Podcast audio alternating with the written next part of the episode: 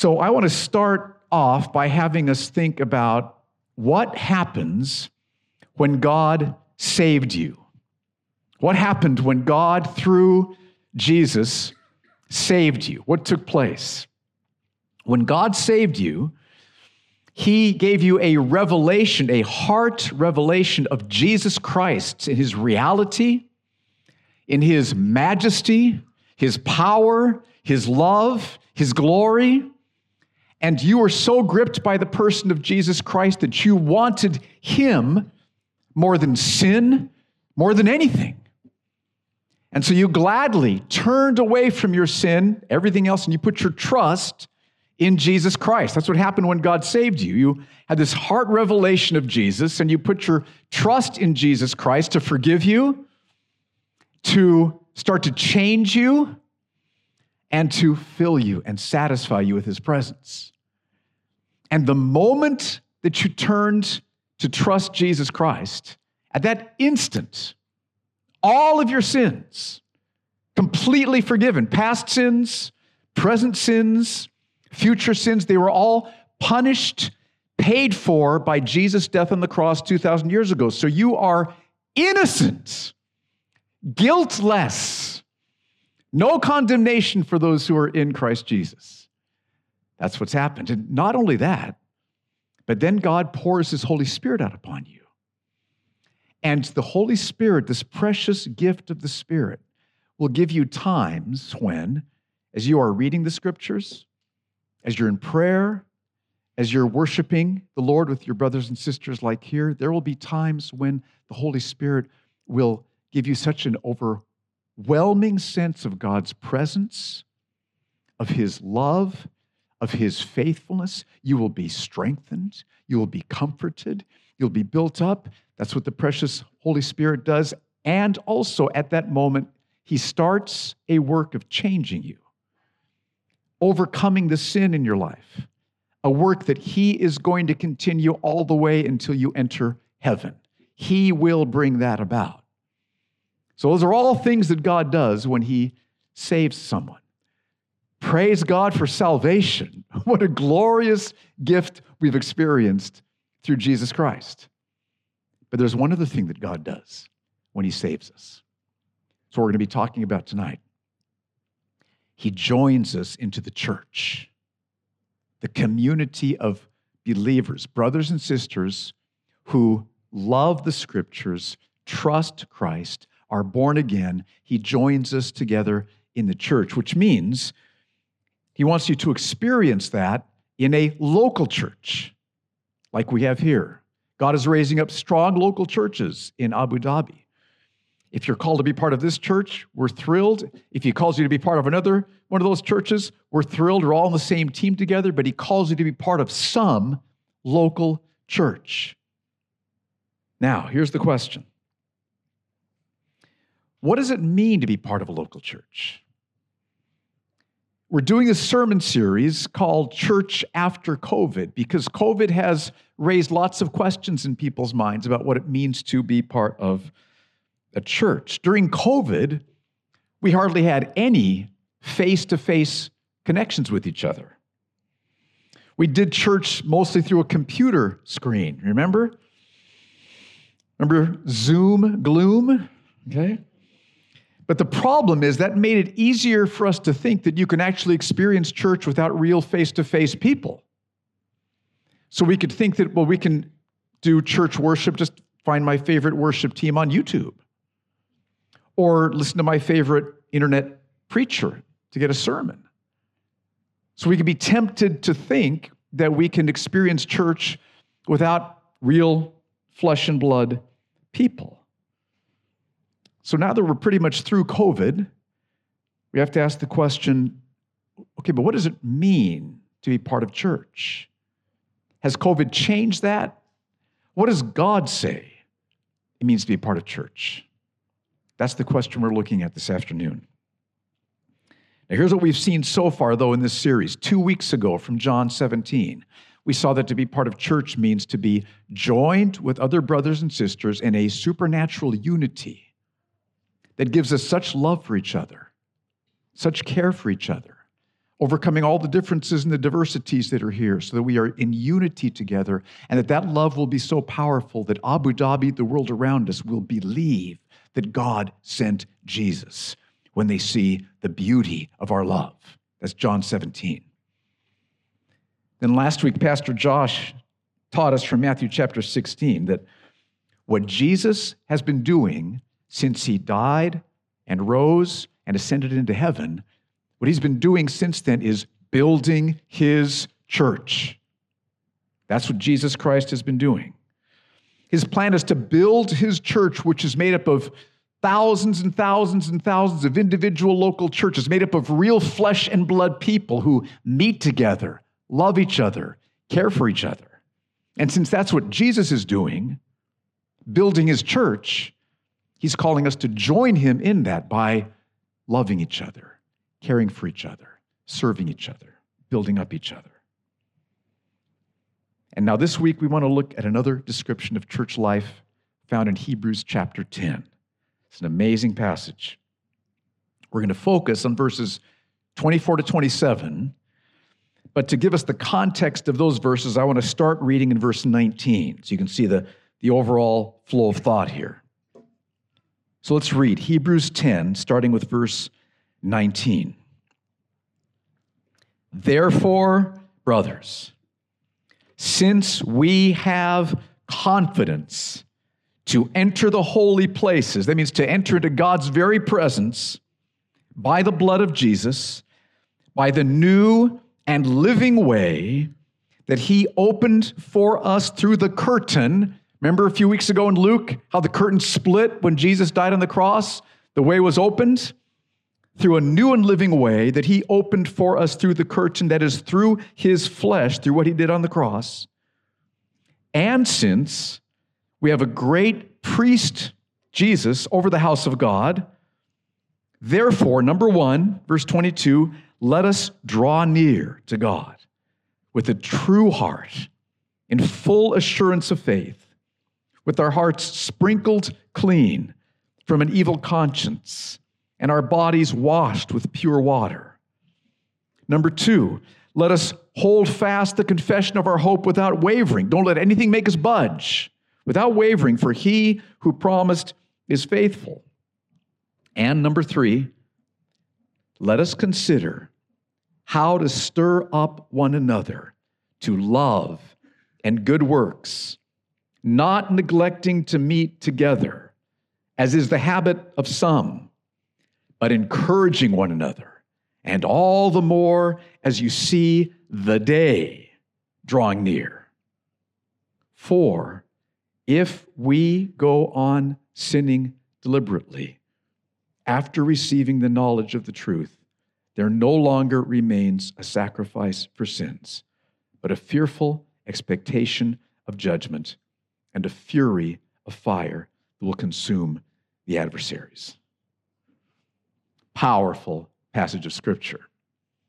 Now, let me give you a picture, arcing, arcs of this passage, so that you can see the flow of thought that we're looking at this afternoon. So, verses 19 through 21 are saying that since we can enter the holy places through Jesus, our great high priest, therefore, number one, Verse 22, let's draw near to God with faith.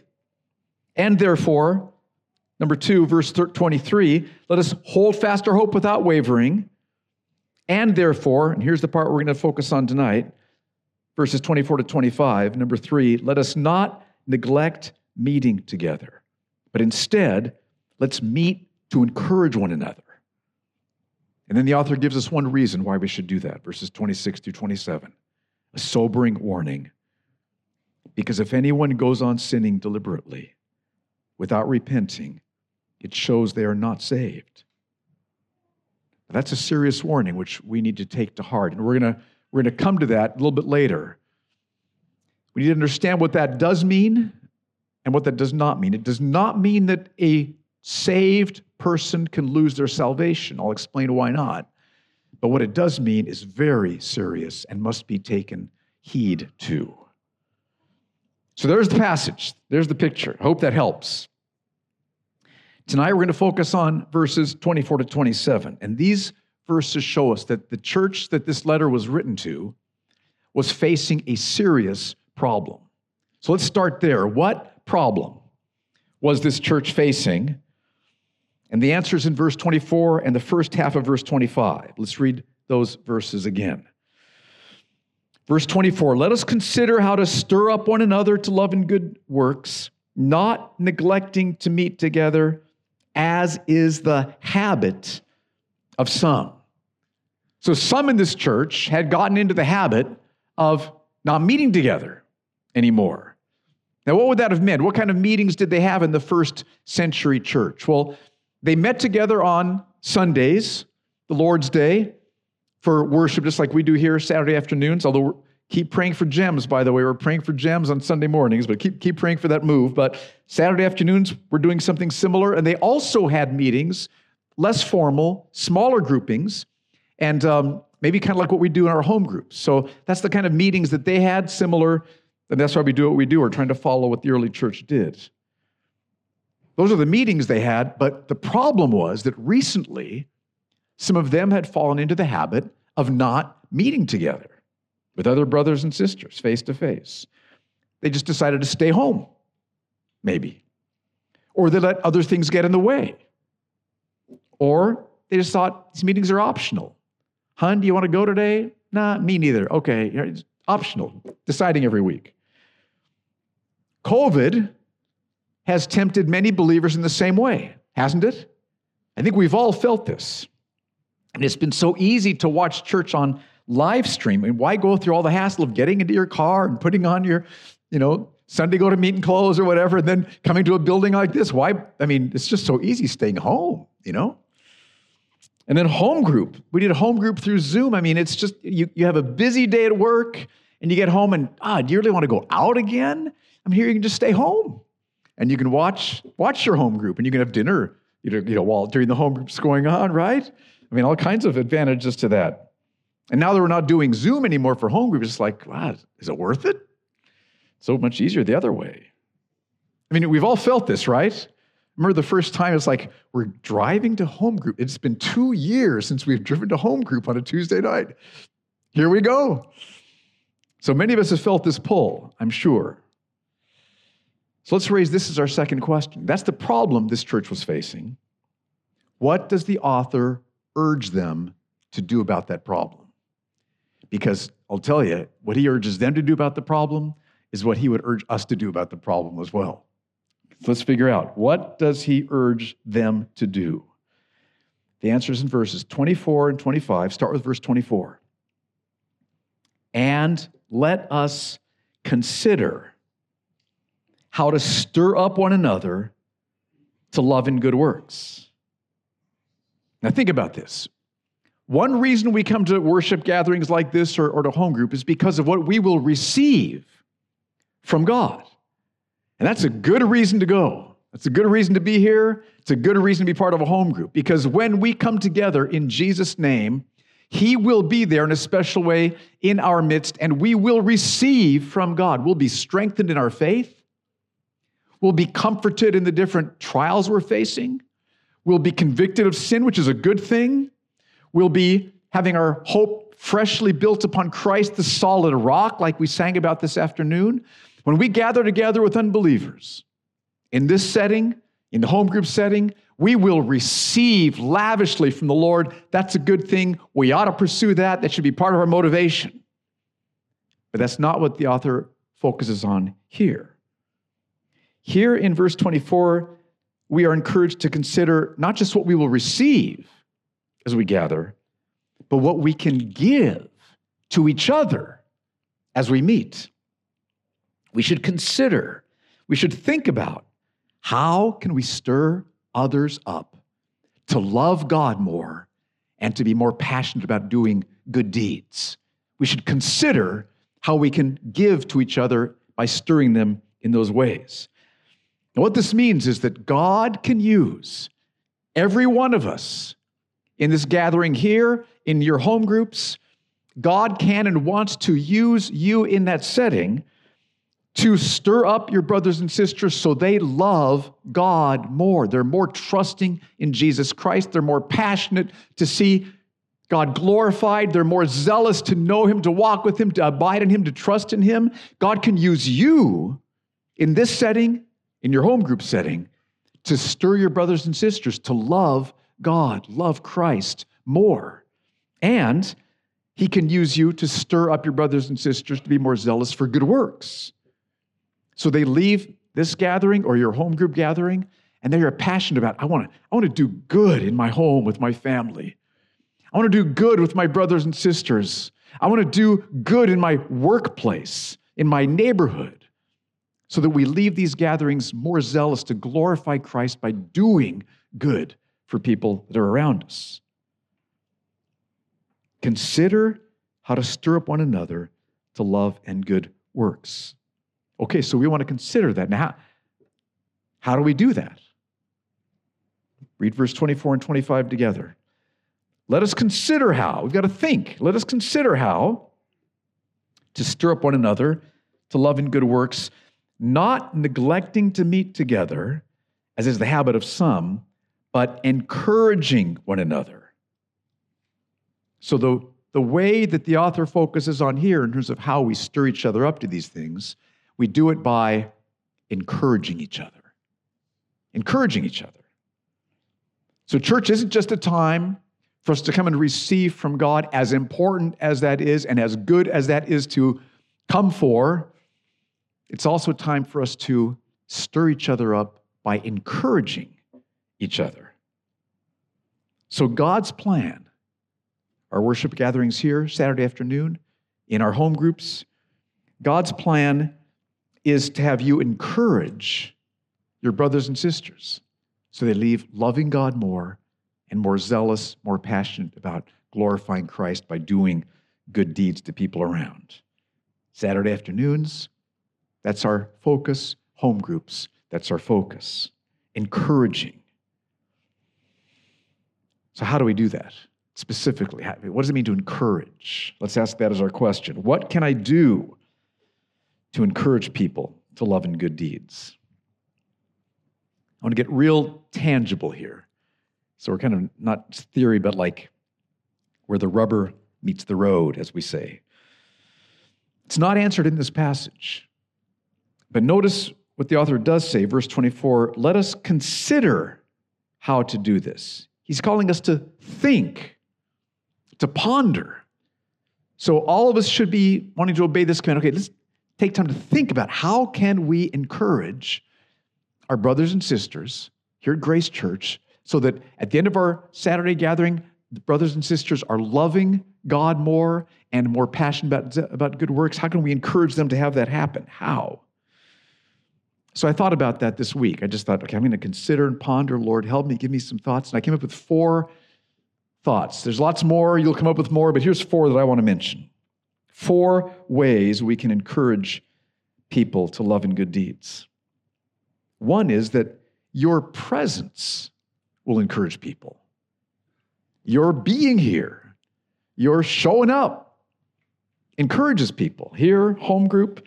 I mean, imagine that right now, instead of all you here, there are like, there's like one person over there, and maybe like one person right down here, and one person over there. Okay? And that was it. Now, God could still powerfully meet those three people through the worship, through the word. God could powerfully meet them, right? But think of how much more encouraged they would be if, if, if you all were here. Okay, you three, aren't you glad everybody else came? You're glad. And see, it, it, it, it's significant. When you look around, you see these people love Jesus. These people are in the scriptures. These people are fighting the fight of faith. These people are being bold for Christ in their workplace with wisdom here in Abu Dhabi, but bold with wisdom, yes. And it's encouraging. There's others around, there's others who are loving Jesus. So just showing up will encourage your brothers and sisters. It's really easy. Isn't there a phrase like 95% of anything is just showing up? Well, there's truth to that. Showing up. So you being here, worshiping, receiving from the word right now, just people hear you saying, mm, yes, yes, Lord, teach us. I mean, that's, that's great encouragement. You're being in the home group, praying for each other, studying God's word together, your presence will encourage people. So, your presence, that's one way, just being here, being at home group, will be an encouragement to your brothers and sisters. Second way, Your worship will encourage people. Didn't you experience that tonight? When you hear Grace Church, you hear your brothers and sisters just praising Christ. On Christ, the solid rock I stand. When you hear all these voices around you proclaim that, it's like, yes, that's true. Yes, Lord, take my hope out of this, put it onto you. Take my hope out of this, put it onto you. Yes, that's true. So you hearing the people's voices around you in song strengthens you, or, or you like looking over across the room and seeing somebody just with their head bowed in worship. Yes.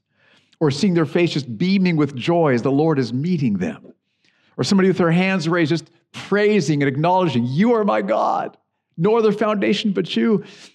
We encourage each other by worshiping. Your worship will encourage your brothers and sisters. You don't need a great voice, just worship the Lord. Make a joyful noise to the Lord. Your worship will encourage people. So, your presence will encourage people, and your worship will encourage people. I also thought of probably what I'll think of this, but your love will encourage people your love. See, I don't think any of us knows how God could use your simple compassion to impact somebody who's here this afternoon or at home group. You don't know how it might impact someone to see you afterwards. Maybe we're out, out the outside area, but just seeing you come up, put your arm around somebody and comfort them. Just to have somebody else see you do that could powerfully touch their hearts, or to have your comforting arm be put around them as they share whatever struggles or difficulties they're going through. You don't know how powerfully God could use that to encourage them, or just how much somebody might be strengthened as you ask them how their week went. Just that simple gesture of compassion, care, concern. Your love will encourage people. So if, if you aren't here, like afterwards there's mingling out there and you're not there to, to talk to people, there won't be as much encouragement going on if you're not here.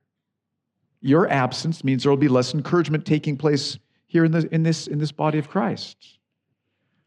If you aren't at home group, there won't be as much encouragement taking place because your, your love will encourage people. Fourth way, your words will encourage people. We can all understand how that works. I mean, think about the time after home group's over and you're, you know, chit chatting or outside here, Saturday worship. You, you going up to somebody new and introducing yourself could change their life. It could. Oh, people are lonely. People are so lonely. And you're taking that step, take some boldness, scary thing, meet somebody new could change their life. You asking someone, um, How's your week been? This beautiful care, concern could strengthen them. You maybe sharing a promise from God's word with someone as you're talking. I mean, that could be the, the anchor that carries them through this next week as they're going through some suffering or some trials. Or you sharing with somebody how faithful Christ has been to you this last week. Maybe they are feeling like they're at the very ed, end of their rope in terms of battling some area of temptation. They're ready just to let go and give in. And oh, God's been faithful to me. He met me this week. And that may be the word, the very words that, that keep them fighting the fight, keep them on the road. Your words will encourage people. I hope you see what's being communicated in this passage. The author is saying something that's very profound and very important and very neglected too often.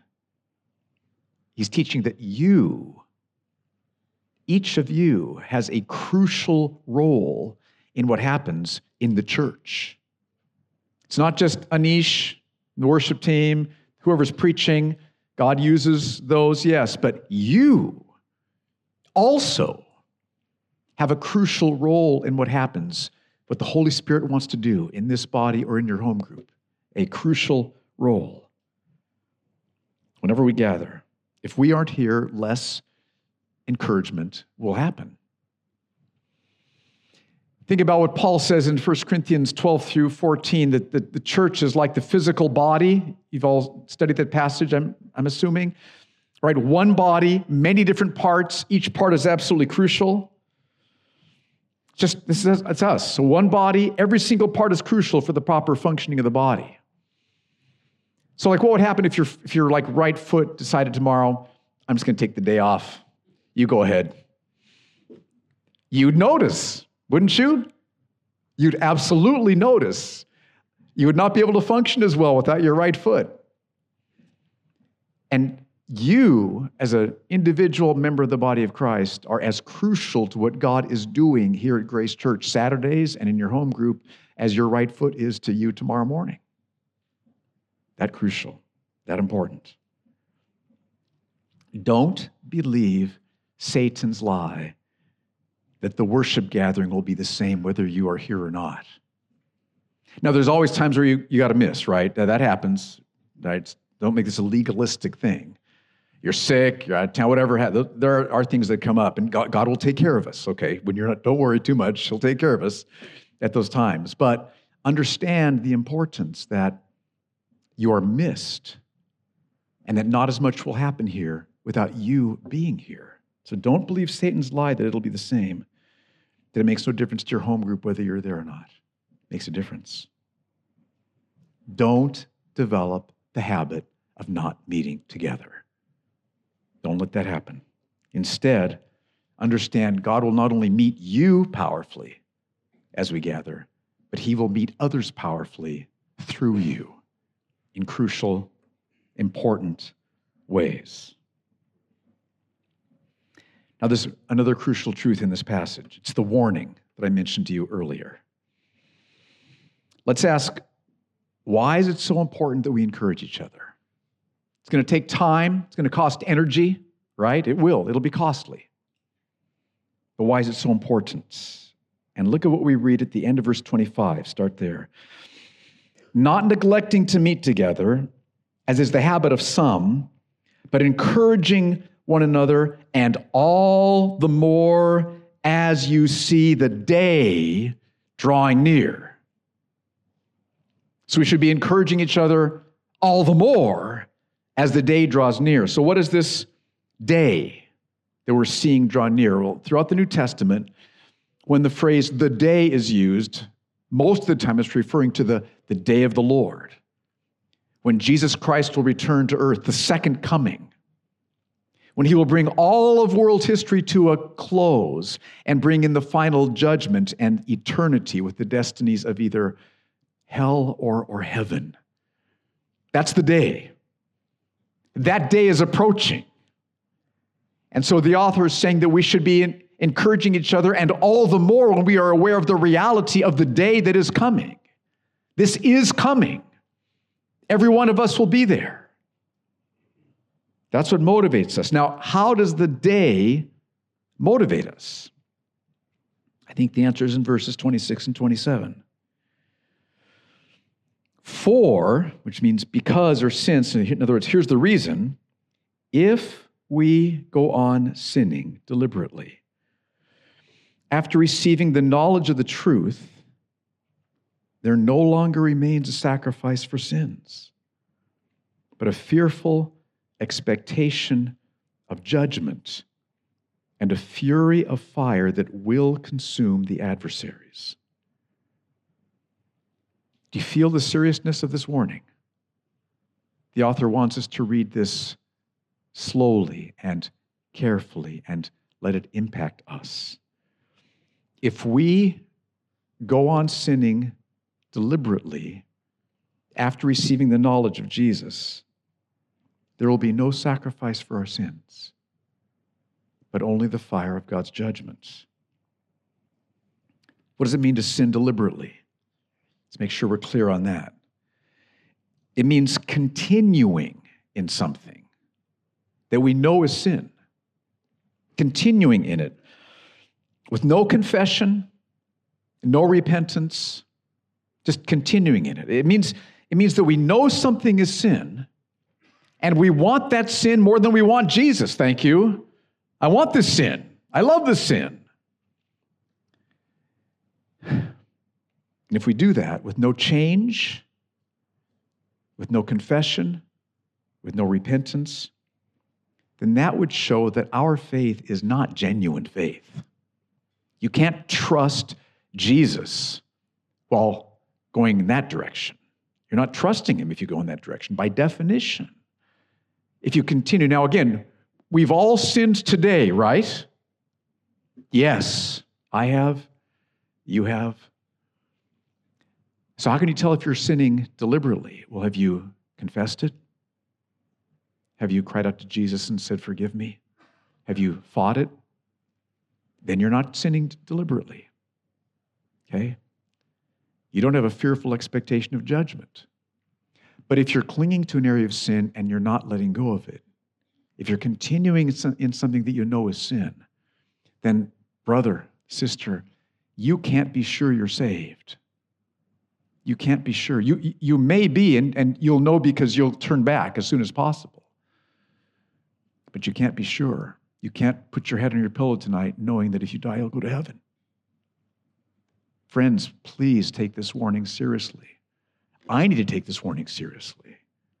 We all need to take this warning seriously. Now, if that warning is true, and it is, then how can the Bible teach that no one can lose their salvation? How can the Bible teach that? That every saved person will end up in heaven. That is what the Bible teaches. Every saved person will end up in heaven. Not one will be lost. Beautiful. And let me just give you one verse in case you weren't sure about that. Philippians chapter 1, verse 6. Memorize this verse. So encouraging. Paul says, and I'm sure of this, that he who began a good work in you, he began the work of salvation in you, he who began that good work in you will bring it to completion at the day of Jesus Christ. That's a promise. He will bring that work to completion. He will. Or the song we sing, He will hold me fast. When I enter heaven, it's going to be because Jesus held me fast the whole way, not because I was so strong to hold to Him. I was like, He's holding me and causing me to turn back and repent and causing me to confess. He will continue the good work that He has started, Philippians 1 6. God will bring every saved person to heaven. Now, here's the question How does He do that? How? Here's an illustration I heard from somebody else, but I found it very helpful. The road to heaven is like a road up, a, up to a beautiful mountain peak.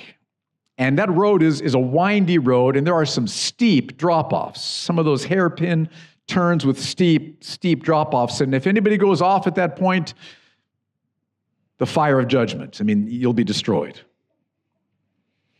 But God promises that everyone He starts on that road will make it all the way up to the top of that road. Philippians 1 6. God promises that. How does He promise that? By doing three things for us. Learn these, love these. These are beautiful. First, He puts in His love, He puts warning signs at those hairpin turns. Warning. If you go past this point, there's no return. You'll face judgment. So Hebrews 10, 26 and 27 is one of those warning signs. He puts them in the Bible at all these crucial junctures. So God puts warning signs at these drop offs. That's one way He keeps us on the road. A second way is that when He saves us, He changes our hearts. So we pay attention to those warning signs. We don't say, oh, who cares about that sign? No, no, no. He saved you. Your heart has changed. You'll say, whoa, what does that say? If you go past this point, you're going to face destruction. Yikes! Oh, I don't want to do that. I want to get up there. I'm going to slow down. I'm going to turn. I'm going to repent. I'm going to confess. I'm going to pull back this way. See, being a Christian doesn't mean you're sinless, but it means you will turn back before you go over the edge. God will do that. Now, listen, if you're saying to yourself, oh, there's an edge, how much farther can I go before the edge? listen, if, that, if that's your heart, if you love that sin so much, you just want a little bit more of that, um, oh, I would just encourage you to do business with the Lord, you and Him, and, and see who Jesus is. Why on earth would you turn from a 10 billion dirham reward of knowing Jesus for like a, a, one, one dirham moment of pleasure? Why would you do that? So I don't know where the edge is. And you don't know where the edge is. But the sign is there turn now, and because God saved you, you will turn. That's how you can know you've been saved, because you'll turn. Does that make sense? I hope so. It's very important. So he puts warning signs at those drop offs. He changes our hearts so we pay attention to those warning signs. That's not all that God does, though. Third, God calls every believer to be part of a church where they will be encouraged by their brothers and sisters to keep following Christ and to confess their sin and to keep fighting the fight and to keep battling temptation. Every believer, God's intention is that they will have friends, brothers and sisters, who will encourage them. Listen, Jesus is better than sin. Sin has never satisfied you. Jesus is better than sin. He's going to help you fight sin. He will strengthen you to fight sin. So keep resisting. You have brothers and sisters around you who are encouraging you, loving you, speaking the truth to you. And it's that last point that Hebrews wants us to understand in this passage. One reason we gather together to encourage each other is because God will use our encouragement to keep our brothers and sisters on the road to heaven. God will use your encouragement to keep your brothers and sisters on the road to heaven. Your brothers and sisters need your presence, your worship, your love, and your words to be encouraged and strengthened to stay on the road. See, your presence at home group this week could be what God uses to turn someone back from heading towards that steep drop off. Your worship next Saturday afternoon could be what God uses to strengthen someone who's going through a severe trial, who's brokenhearted, who's struggling. And your, your simple presence, your worship, as they see you, as they hear you, as your, your voice is one of many, just praising God for his faithfulness, that could be what God uses to strengthen them. And, and your love and your words after our gathering tonight could be what God uses to wake someone up to an area of sin that they're pursuing so that they turn and come back into the arms of Jesus. Grace Church, do you, do you see the importance of this? We don't just fellowship together because we enjoy having friends. We fellowship together because we want our friends in heaven. Can't lose your salvation. This is one of the ways God keeps us, brothers and sisters encouraging each other. That's why a habit of missing church is so serious and dangerous. That's why we must not neglect gathering together. Eternity is at stake. And that's why it's so important that we meet together so we can encourage each other and be used by God to keep each other on the road to glory. That day is coming. Let's keep each other on the road. And we'll have a big old celebration at the end with our Savior. Let's stand.